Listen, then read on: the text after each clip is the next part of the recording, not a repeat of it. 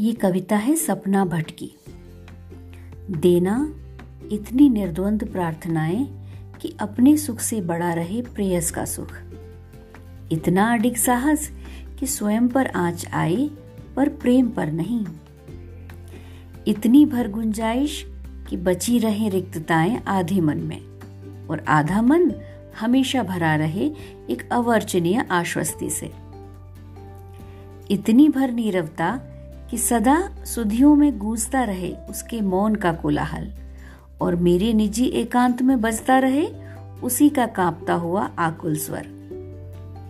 इतना अटल निष्कंप धीरज कि सुख में बरसे उन्हीं दीपल के, और दुख में आँख हंसती रहे। हे सृष्टि पिता, अपनी सबसे पगली संतान को देना तो यह वर देना। कि किसी भग्न मंदिर की खंडित प्रतिमा के अवशेष की तरह मैं उसकी स्मृतियों में ठिठका हुआ एक क्षण हो सकूँ, जो कभी न बीते।